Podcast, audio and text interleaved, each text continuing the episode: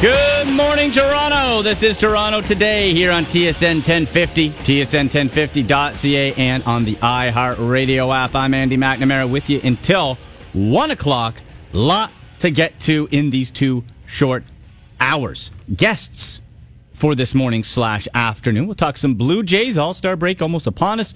Trade deadline looming. What is the future, immediate future of this Blue Jays team? Keegan Matheson, editor in chief of Baseball Toronto, joins me at eleven ten. So in about ten minutes time. Then bottom of the hour, Sal Capaccio, Buffalo Bills beat reporter for WGR five fifty. Well, Sean McCoy is lawyered up. This thing is weird. This is odd. This is uh, the accusing of domestic violence against Shady McCoy. Very strange. We're going to get the the latest from Sal Capaccio. We'll also lighten it up a little bit and talk about the Bills off season. Uh, also, Terrell Owens. He has snubbed. We knew this. Snubbed the Hall of Fame, but the Hall of Fame is saying, "Screw you, Tio. We're not going to mention you." At the Hall of Fame ceremony. So they're coming right back. We'll talk NFL with Sal Capaccio uh, 12 o'clock, high noon, Chris Cuthbert. CFL on TSN play by play voices week five in the Canadian Football League. Tees off tonight, Calgary against Ottawa. Argos in action here on the station tomorrow night at 9 p.m. from Edmonton. Argos battling the Eskimos. And then the third and final matchup, short week, uh, on Saturday, July 14. Winnipeg Blue Bombers against the BC Lions. That one is in Vancouver. And if you need more of a CFL fix, you can check out my show, CFL Weekly, every Tuesday at 9 here on TSN 1050. And if you missed it, I tweet out the link at AndyMC81 on Instagram at AndyMC Sports. And we also have it on the TSN1050.ca show page. So you just go there, click on it, and you'll find CFL Weekly, and you can get your fix there. Now, after Chris at 1230, and if you watch the TSN 1050 live Instagram feed that I just did before the show aired, you know who the guest is, and you know the shirt I'm wearing. It's three letters. It's black and white. It's N W O. Eric Bischoff. I got Easy E, ladies and gentlemen. I got him. I got Bischoff, former boss of WCW, founder of the NWO, the man who beat Vince McMahon in the ratings for 83 straight weeks in the Monday Night Wars of the mid to late 90s. Eric Bischoff. He's co host of a new podcast called 83 Weeks, which is phenomenal. If you're a wrestling fan of that time period, and let's face it, if, if you look back to the mid to late 90s, most of you listening, in some way or another, were aware of pro wrestling, even if you're not a diehard. Everybody knew Stone Cold Steve Austin. Everybody knew Hulk Hogan, NWO, DX, Shawn Michaels, The Undertaker. That was the last great boom in the business, and Eric Bischoff led it. And completely changed it. So we'll, we'll get into, some of those topics in history with Eric Bischoff. Very, very, I, am a huge wrestling fan if you guys don't know. Huge. NWO, just junkie. And I want to let you guys have your take too. If you have a question for Eric Bischoff, I put it out at AndyMC81. You guys have been blowing up the Twitter, so you can still send some in and get your questions in for Eric Bischoff. I'll try to pick a few and ask Bischoff himself your NWO, WCW, whatever you want to know. Was Hogan always the third man to form the group? Why did this happen? Whatever. Tweet me at AndyMC81 or you can text the station at 105050. So tweet me at AndyMC81 or text at 105050. You can reply to the pin tweet that I have there. We also have a couple show polls up for today. Sticking with the wrestling for a minute. We have, uh, and you can vote at TSN 1050 Radio. Since NWO founder and former WCW boss Eric Bischoff is joining me at 1230, what is your all-time favorite pro wrestling stable? Your favorite group of all time? Is it the NWO? Is it D-Generation X, DX, the Four Horsemen? Or I put on the corporate ministry, but you can tweet in your own too. Corporate ministry, there's the Hart Foundation. Producer Herbie Sachs and I were chatting before. That's when I forgot Herbie. I forgot the Hart Foundation with Bret Hart. Of course. How could I forget Bret? Canadian icon. Was it the Hart Foundation? The ministry. You can pick yours. So NWO, which of course was founded Hogan, Nash, Hall, DX, Shawn Michaels, Triple H, X Pac, Chyna, all that. Four Horsemen, Ric Flair. This is your your classic '80s. This is what started the real stable, the real dominant group. Everybody getting put over as a champ. Flair, Arn Anderson, Tully Blanchard, Ole Anderson, and after that, a mix of Lex Luger and others. Or the corporate ministry, and that was uh, Vince McMahon, The Undertaker, things like that. So we already have put the poll up one minute ago and 41 votes. So we're, we're rolling. Uh, at Leafs Hub says this is a tough one. Four Horsemen and NWO for the tie. They're right at the same time. So you can vote on that. NWO, DX, Four Horsemen, or Corporate Ministry, your favorite all time wrestling stable. This is what's the great about this time of year. The sports news can be a little slow. There's stuff going on, of course, but a little, there's not breaking Leafs news, breaking Raptors news.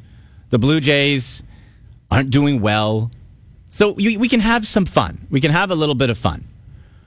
And our second Twitter poll is uh, surrounding the Jays and Tim Tebow. Because Tebow got a double in the double A All Star game. And there's talk that the New York Mets, who are terrible, are looking to bring him up in September. Now, does he deserve it? Probably not, but for all accounts, credit to Tim Tebow. Listen, this guy's got money. He's got fame. He doesn't have to be riding buses in minor league baseball. So credit to him. I thought he would be doing it for a few months, season, maybe to give, give it up. Go be famous, go be comfortable. No, dude is grinding. So the question is at TSN 1050 Radio, who will make a bigger impact in Major League Baseball come September? Vladdy Guerrero Jr. for the Jays, who, when he returns from injury, is going to be going to AAA Buffalo. Tim Tebow, or neither will be up. So Vladdy Jr., Tebow time, or neither on who will make the bigger impact come September. I would love for Tim Tebow to make an impact because I think that would be a ton of fun to get the Tebow resurgence. But that is a PR grab, right? That's a that's a, a, a hey, uh, we're the Mets we suck. Let's try to sell some tickets. So again, you can vote on that at TSN 1050 Radio, at Andy MC81 on Twitter. Who will make the bigger impact in the MLB come September? So, Tim Tebow, as I said, was in the All Star game, got a double, and you can have a listen to the highlight. A 2 1 is swung on and served to the opposite field. And that one is fair and in the left field corner. Tebow's around first. He is headed for second and stands there with a double. Tim Tebow, who hit a three run home run on the first pitch he saw in Double A, has a double in his first at bat of the 2018 Eastern League All Star Classic. There you go. The Eastern All Star Classic, Double A. So Tebow commented after the game and, and just really about the his season, the hit, and, and what it, it all means to him. It felt really good. I thought the game was really fun too. it had a really um, fun feel and pace to it. I think all the guys, you know, um, really enjoyed it. I know my first at bat, I was so trying to ambush the first pitch, and he even laughed and was like, "You thought I was going to throw at you a fastball? Like, uh, of course not. I'm going slider first pitch. I knew you were hacking." And so it was just a lot of fun like that, especially my last at bat. I was gonna, I wasn't going to get cheated on those swings, so it was really fun. I think everybody really enjoyed it. Tim Tebow. Yeah, it's a fun story, right? You have this guy who, unorthodox throw, not the most accurate quarterback, had success, was a, let's be honest, as much as you like Tebow, a flash in the pan in the NFL, and then goes on to a minor league career. And yeah, you think it's like a gimmick, right? It's a eh. Then he goes to the All Star game. Good on him. I, he, listen, he's 30 years old. He's not going to be a a, a major factor in Major League Baseball. At least not in my opinion. Hell, I, you know what though? I didn't expect them to last this long, so who knows? Uh, other news today, of course, you heard it in the Sports Center update. Winnipeg Jets signing Connor Hellebuyck to a six-year, thirty-seven million dollar contract extension. How about that for Hellebuyck? And what a great year he had too. 924 save percentage, 2.36 goals against average. Like the mirror imaging of the Leafs and the Jets really jumps out to me. Two young ascending teams. You got star power. Maple Leafs got a bit more now with John Tavares. Just saying. But you got the stellar goaltender in the back. Now, Hellebuyck played better than Freddie Andersen, but Andersen is an upper echelon goaltender. So Connor Hellebuyck signing up for a long time. Uh, let's get back into the Jays, though. Welcome in our guest. He is the editor in chief of Baseball Toronto, Keegan Matheson. Keegan, how's it going, man? I'm doing well, Andy. Right when I came in there, I heard you talking about uh, teams with young star power, and I was worried what was going on. But then you said Maple Leaf, so it makes sense now. yes, yes. well, we'll have to wait for the Blue Jays to turn into that, I think, for uh, for for a little bit there. But we're playing as well just a clip of Tim Tebow talking and then his his double in the All Star game about what a fun story that has been. And and really, Keegan, when you look at what Tim Tebow has done, this guy's got fame, fortune. He doesn't have to do anything, but he's riding the bus. He's doing the double A thing. Like uh, you got to respect it, right? You really do. When, he started in baseball.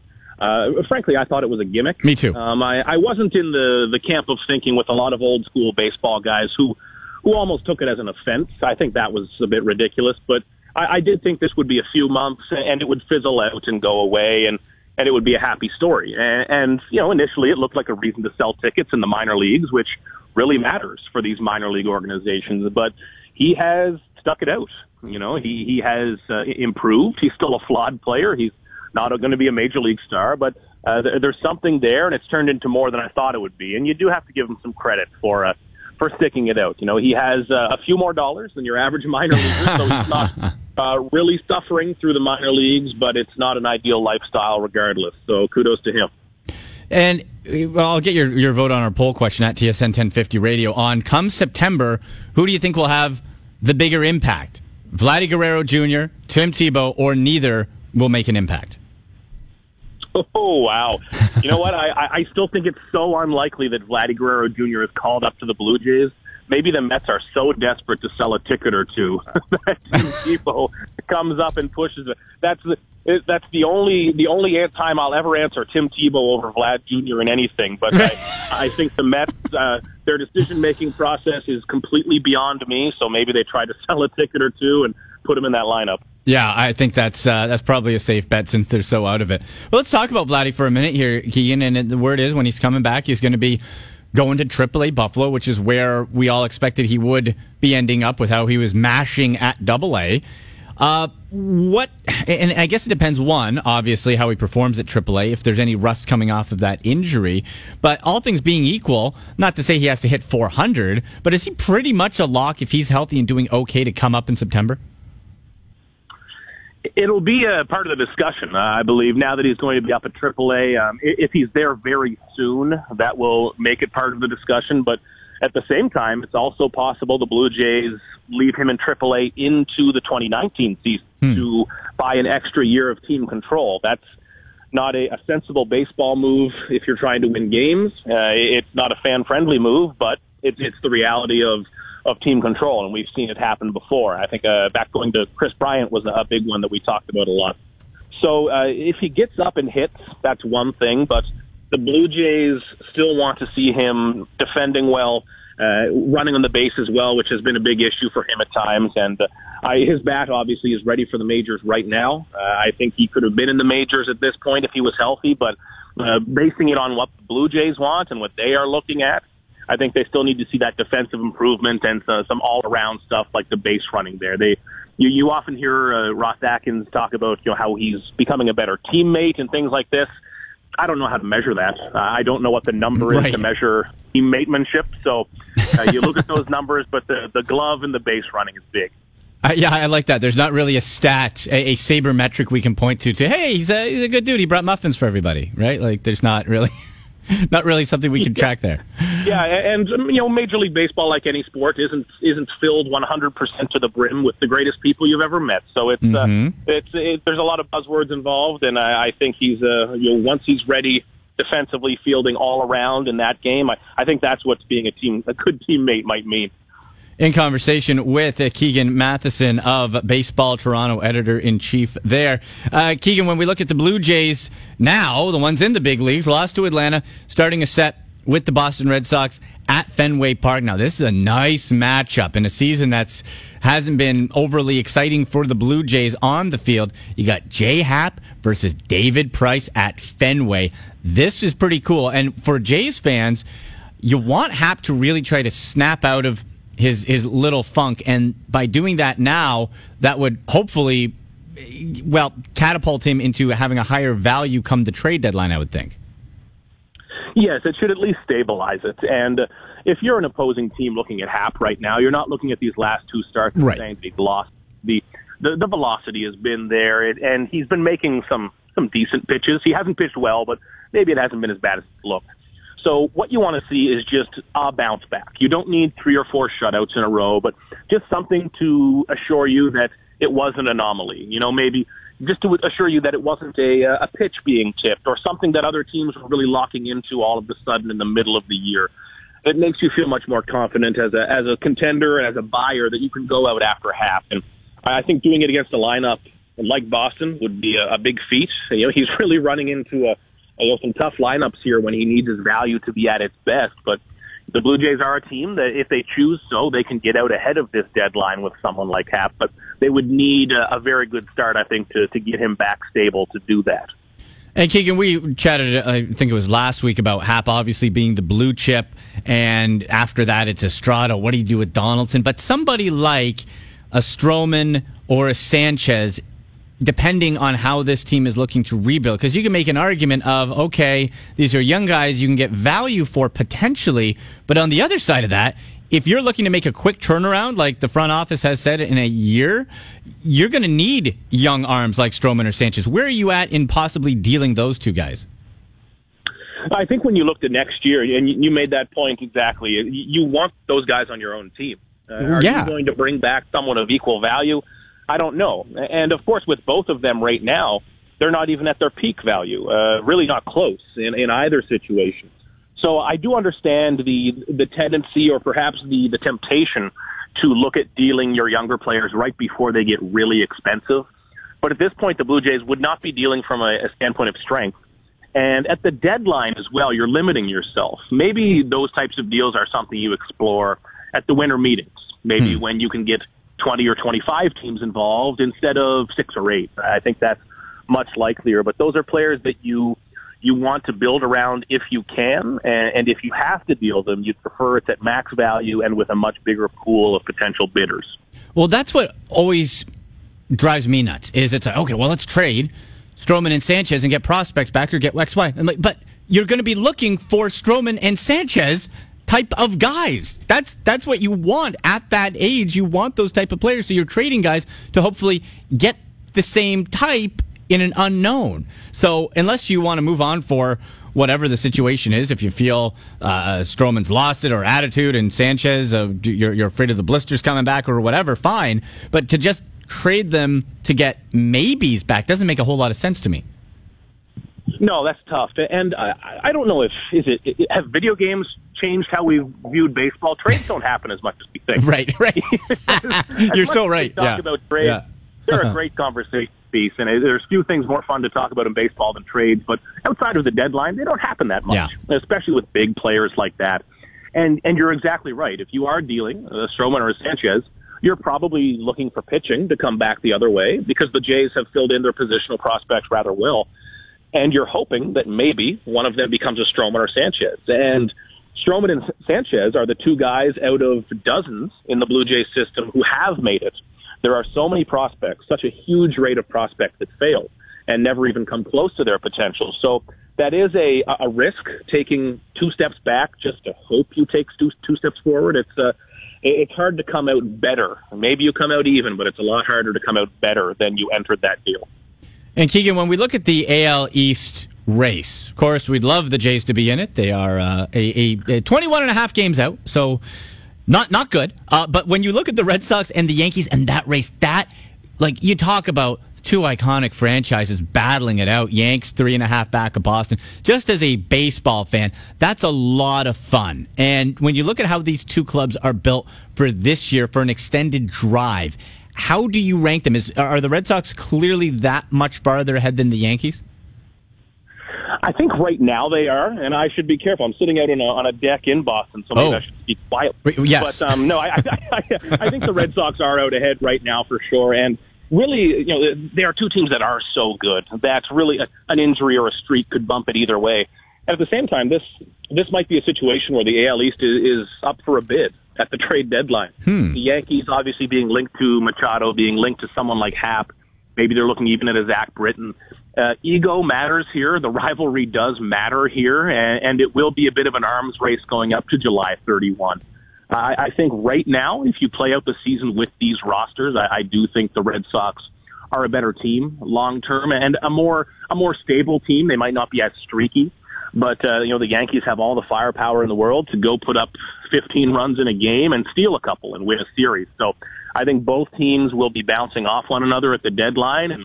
If one makes a big move, I think you will see the other uh, do the exact same because the Yankees have lots of capital, lots of cash, and uh, when Dave Dombrowski is on a team, that team is going to make moves as well in the Red Sox.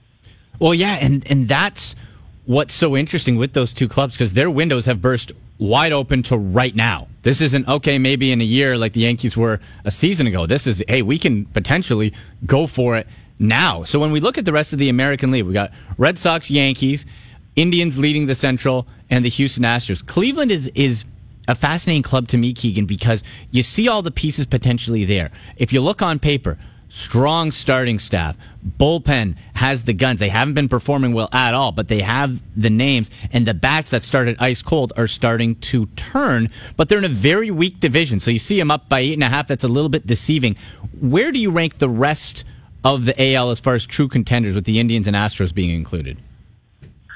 Yeah, Cleveland's tough. Maybe they're the team that you just don't hear much about, and then they finally make noise in the playoffs. with Right, lower right. expectations for a change. Uh, Houston is uh, again foolishly talented this year, and they I love that description. well. Foolishly talented. They- That's they awesome. it's it's a, a lineup, and you look even at seven, eight, nine, and you think, come on, Yeah, it's yeah. kind of a create a team type roster. It's incredibly done, and their pitching, of course, is brilliant. Uh, looking around you, it's the wild card race. It's going to be interesting. Some teams, you know, you're not exactly looking at those 500 teams trying to limp in anymore. Maybe Seattle can they keep things going, but without Cano, that's so tough. I think LA is going to be one of the more fun teams to watch. You know, just from a, a viewer standpoint, if they can make some noise and make an underdog run. But I do think Cleveland is a team who will maybe outperform expectations, and that might not even mean getting past the ALDS really at this point with the talent in this in this uh, league. But they are a team that's gone under the radar and really hasn't been talked about much. But the talent really is there, especially if they can retinker that bullpen at the deadline Yeah. or get some guys turned back around. That's a bit of a problem for them, but I don't expect them to leave that alone. Well, it's Happ versus Price tonight at Fenway Park in Boston for the Blue Jays. Red Sox have won nine in a row. It's going to be a tough test, but it'll be interesting to see what J Happ does. Keegan, thank you so much as always, man. Thanks, Andy. All right, Keegan Matheson on Twitter at Keegan Matheson, editor in chief of Baseball Toronto. Oh, I miss the Jays being in the race. Like it's it's great. As I said, it Red Sox, Yankees. y- You love them, hate them. They're iconic, and those two battling it out. It's just fun as a fan of the game to watch them slug it out in the standings, right? And you got really outside of the Astros, you got three of the classic organizations in Major League Baseball Red Sox, Yankees, Indians. Been around forever, contending and, and battling. So you got those iconic franchises going for it. So, yeah, uh, Happ and Price tonight. Jays in Boston to start a weekend series there. After the break, it'll be Sal Capaccio, Buffalo Bills beat reporter for WGR 550 Buffalo. Talk the Bills. What the heck is going on with LeSean McCoy? the offseason news in the NFL with Terrell Owens not going to be mentioned by the Hall of Fame at the induction ceremony, and whatever other storylines we come up with around the National Football League. That is next here on Toronto Today.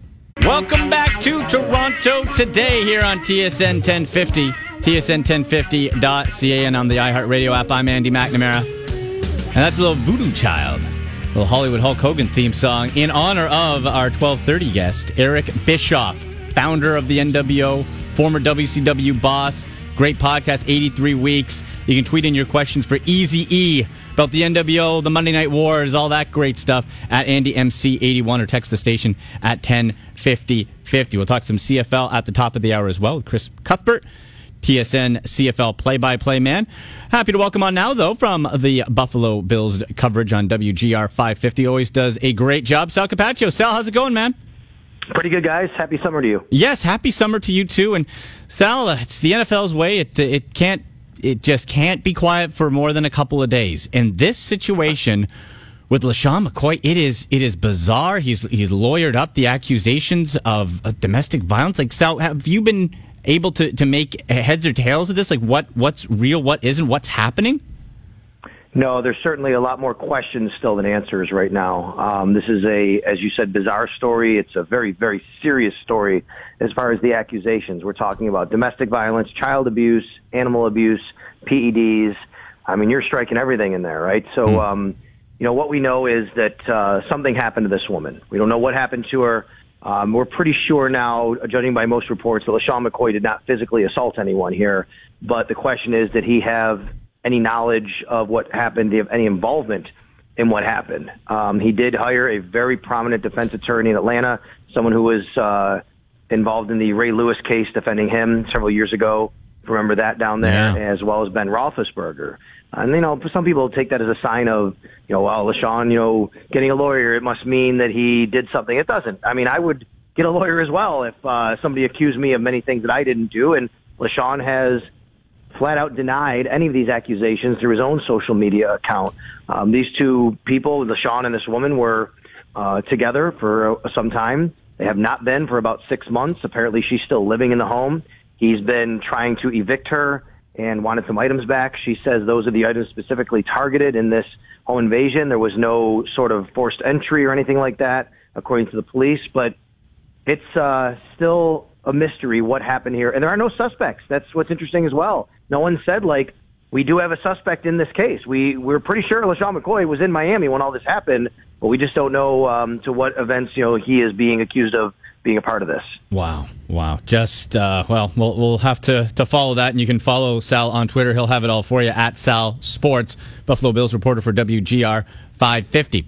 Uh, more off the field stuff coming out that the Hall of Fame is not going to mention Terrell Owens at the induction ceremony. He's still going to be in on the pictures and all that, but he's not going to be mentioned. Terrell, of course, snubbing the Hall of Fame after it took him a while to get in. He's going to have his own uh, speech at um, University of Tennessee and they're going to mail him the gold jacket. Like Sal, this is such a TO thing to try to get all the attention, but for him, after waiting so long, it's so bizarre to me to think you don't want the gold jacket put on and get your kudos in front of everybody. It's it's strange as well.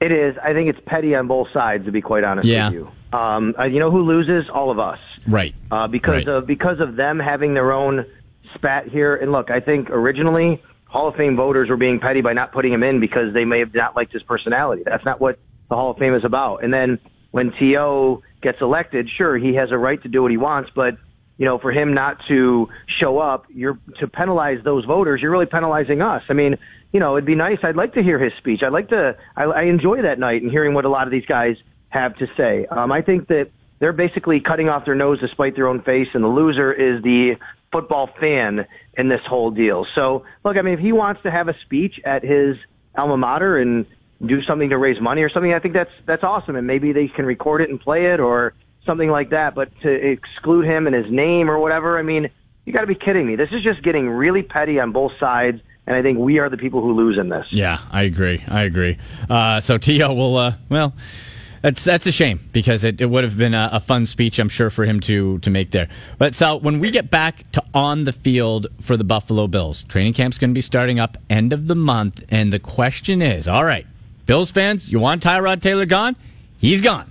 You got Josh Allen in now. You got AJ McCarron. From what you saw in the mini camps, and we know it's thrown against air, it's tough to see, but is AJ McCarron, do you feel, going to be good enough to keep Josh Allen parked on the bench as long as possible so he can try to develop and catch up to the speed of the NFL game?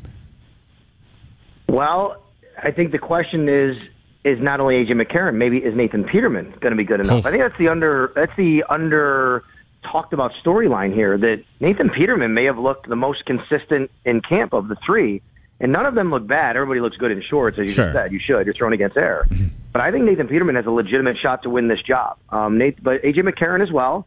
Um, I think the question really is how quickly Josh Allen can take this job by his own volition, not through injury or something like that. I, there's there, he's going to play at some point this year. Look, I did the research since Aaron Rodgers came in the league, where we all know he waited. Since then, there's been 32 quarterbacks drafted in the first round. Only two of them didn't start one game their rookie year. Uh, so if he's going to start, the question is, does he start because of injury, because he's simply earned the job and he just outright looks great in practice, or because the team isn't playing that well and they decide to make a switch and say we got to start planning for the future. I think Josh Allen, from what I saw, uh, his arm is as good as advertised, but he still has things to work on mechanically to make sure that you know he's got his I's dotted and his T's crossed. I think he's an arm thrower. He doesn't really sometimes know when to dial it down, and he always wants to throw that fastball. And I think that's something that he has to learn at the NFL level to be able to do. But I really, really liked what I saw from him as far as the intangibles, the leadership, the way that he approached the huddle, the line of scrimmage. Um, I think the accuracy issues are a little bit overblown, and those things will work out with those mechanical issues. But look, he doesn't have a high bar to clear here. AJ McCarron and hmm. Nathan Peterman aren't world beaters, but I will say that they are guys, especially I think Nathan Peterman seems like a guy that may be able to win this week one job and try to hold Josh Allen off at bay for as long as he can.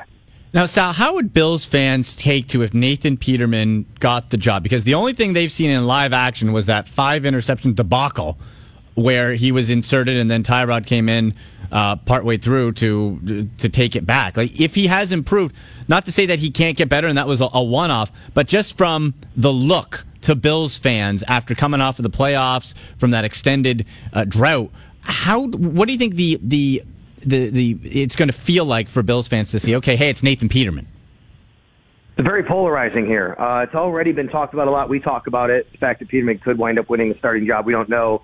And already it's very polarizing. You have a lot of Bills fans who say, hey, good for that kid. Um, you know, he's got a good head and his shoulders. I'm glad to see him bounce back. They drafted him. They believe in him. You know, good for him that he's going to be able to do that.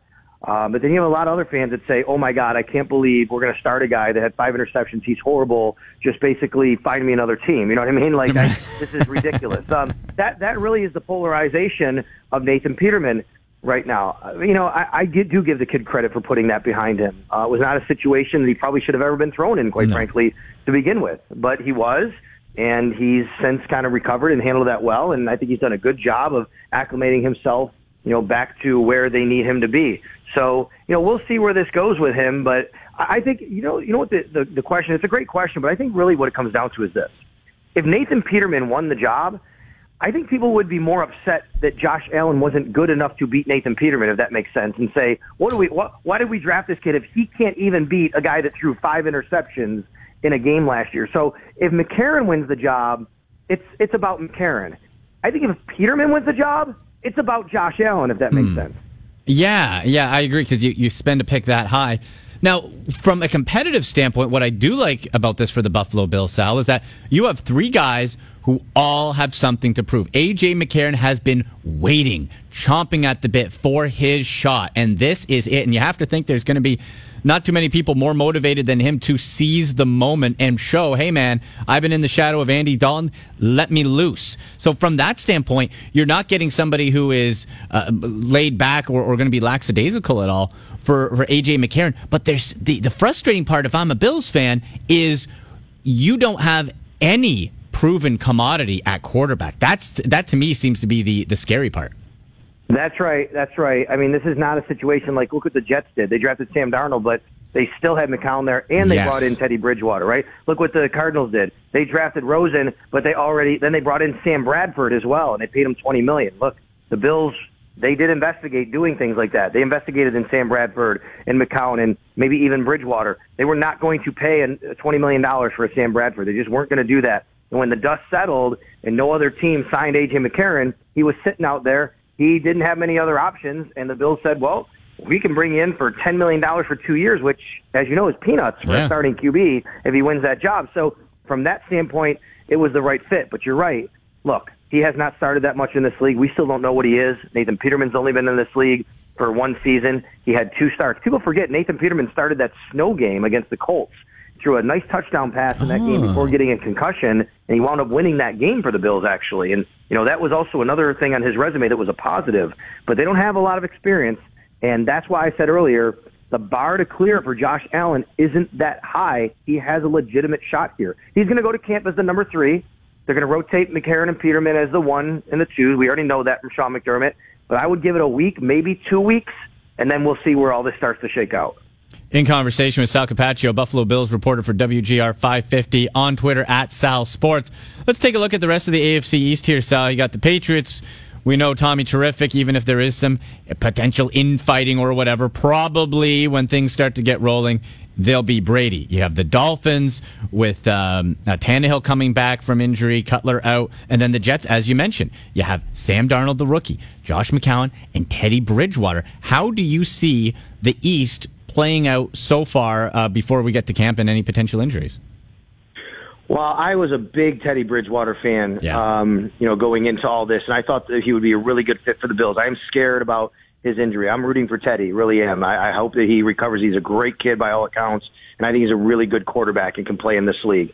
And if he can um, be the starter there and um, keep let, allow Sam Darnold to develop, I think that they have a chance to be, you know, a pretty good team this year, the Jets, and compete. I don't know how much of a jump they can make, um, but I think what Todd Bowles did last year was really remarkable for him to be maybe even a consideration for coach of the year, considering he did more with less than most coaches around the league. So I like the Jets, and I think they're on a, they're kind of similar to the Bills, where they have this young quarterback, but they also have some other parts, you know, that you you, you you're not quite sure of. I don't know who the, who's catching passes over there for Well, the Jets, you know, yeah. like the, like the Bills as well. Uh, the Dolphins seem to me the team that just are falling farther back here as these other teams get their quarterback and try to get their organization in line to ready to leap the Patriots when Tom Brady finally retires. The Dolphins, I thought they were going to draft a quarterback. I mean, it's scary right now. They're going to go into this year and you know Tannehill's going to be there, and what is he going to be? He hasn't taken a snap since December of 2016. Wow. So I mean, you know, what are we looking at here with them? So I think they're a team that could wind up being uh, near the bottom of the NFL. But you're right. As long as Tom Brady and Bill Belichick are there, especially Brady, they are the favorites to win the AFC East. I do think it's coming to an end sometime soon. I just don't know if it's going to be this year or not. it just seems to be okay next year, next year, okay this year, and it just it just keeps going. Do you take it? Last one for yourself? Do you take any uh, anything away from Tom Brady's comments off season? You know the respect thing, OTAs not coming. Does this? Do you think when when it comes down to it, this is going to mean anything for the Patriots? do you, do you, did you watch his um, Tom versus Time Facebook? Series? No, I didn't. You need to watch that. Yeah? I think you. Yeah, I think you do. And I've said this, and I, I kind of got in trouble in Buffalo saying this because it's Buffalo, but it's true. But I think you come away with from that from really gaining a new respect, even for Tom Brady, even if you hate him, right?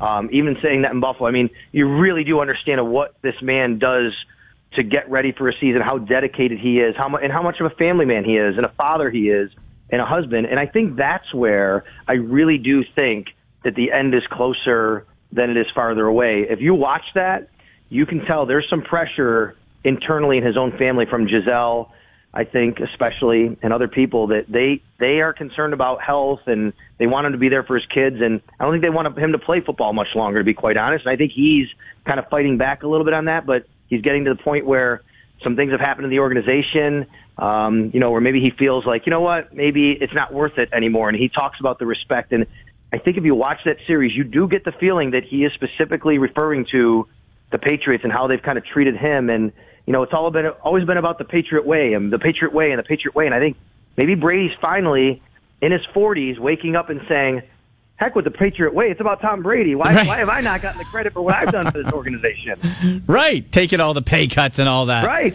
Jeez. Exactly. Well, Hey, you got to watch that series. It's really, it's really good. Okay, I'll, I'll check that out. Tom versus Time. Okay, on on Facebook. Yeah. Thanks for that, Sal, and thank you for uh, taking the time today. Enjoy the summer, and uh, we'll chat again soon. Anytime, man. Thank you very much. All right, Sal Capaccio. Love his work on Twitter at Sal Sports.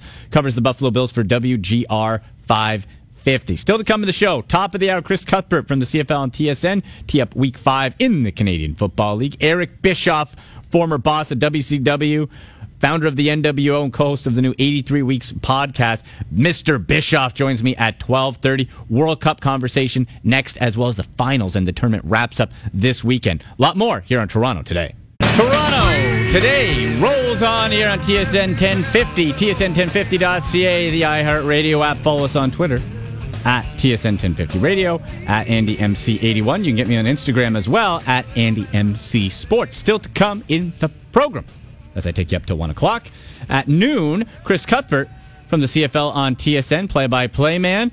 Chat with him about week five in the Canadian Football League. Argonauts play here on the station, 9 o'clock in Edmonton versus the Eskimos. That one is uh, Saturday, and it'll be actually Friday. My mistake. It'll be so Friday nine o'clock, Edmonton and Toronto. Calgary, Ottawa kickoff week five tonight, and then to wrap up a shortened week five in the CFL, Winnipeg heads into Vancouver to battle the Lions. So we'll talk to Chris Cuthbert about that, and then twelve thirty. Eric Bischoff, baby. I got my NWO shirt on, black and white. Eric Bischoff, former boss of WCW World Championship Wrestling, beat the WWE and Vince McMahon in the Monday Night Wars ratings, Raw versus Nitro, for 83 straight weeks, founded the NWO, and has a new podcast called 83 Weeks where he details all the behind the scenes stuff. If you're a wrestling fan, even if it was casual back in the late 90s, you got to listen to this. This is going to be cool. And if you have questions, we've got a ton of them. If you have questions for Eric Bischoff for Easy tweet me at AndyMC81 or text 105050. So text 105050 or tweet me at AndyMC81 for your questions for Eric Bischoff at 1230. And you can vote on our poll questions too. Put a couple in there. It was what is your favorite all time pro wrestling stable, your favorite group? You can vote on that at TSN 1050 Radio.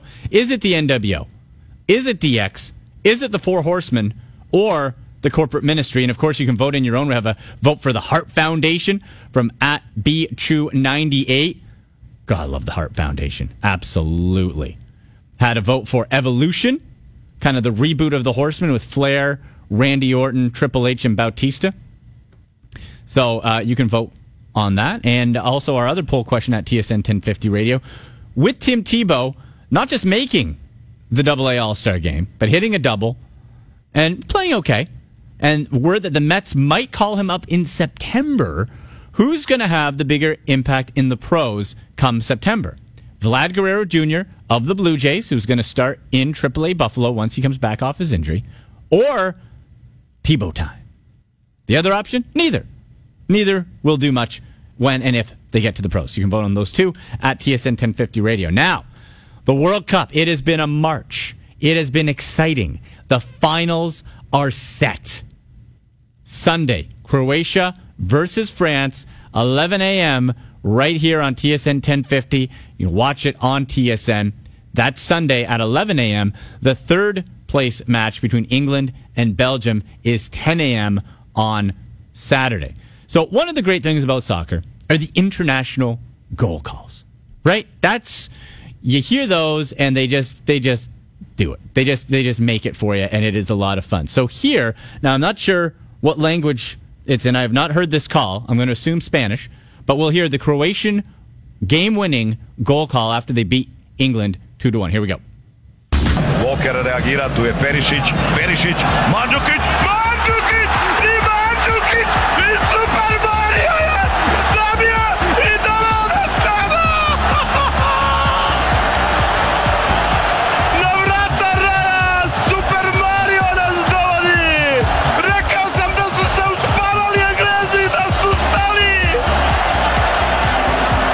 That's awesome.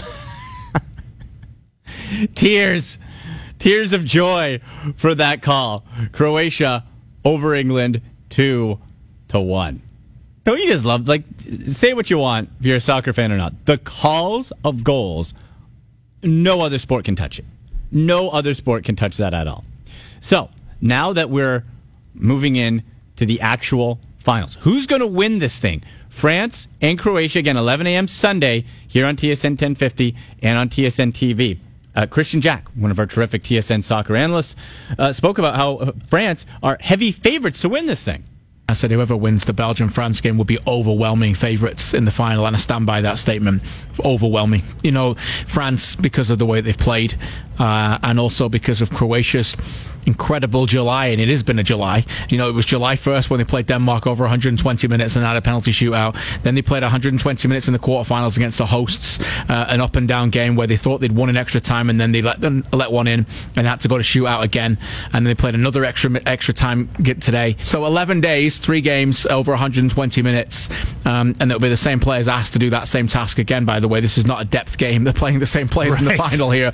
Um, it'll be an enormous task for the Croatians and you know, if France get a goal early, then the, the way that they've played, they just look very difficult to break down. So overwhelming. I don't even. I would imagine they'd be well, well odds on. Like, two, I mean, I'm a fraction guy when it looks betting when it comes to betting, but I would imagine they'd be two to one on at least to, yeah. to win the final.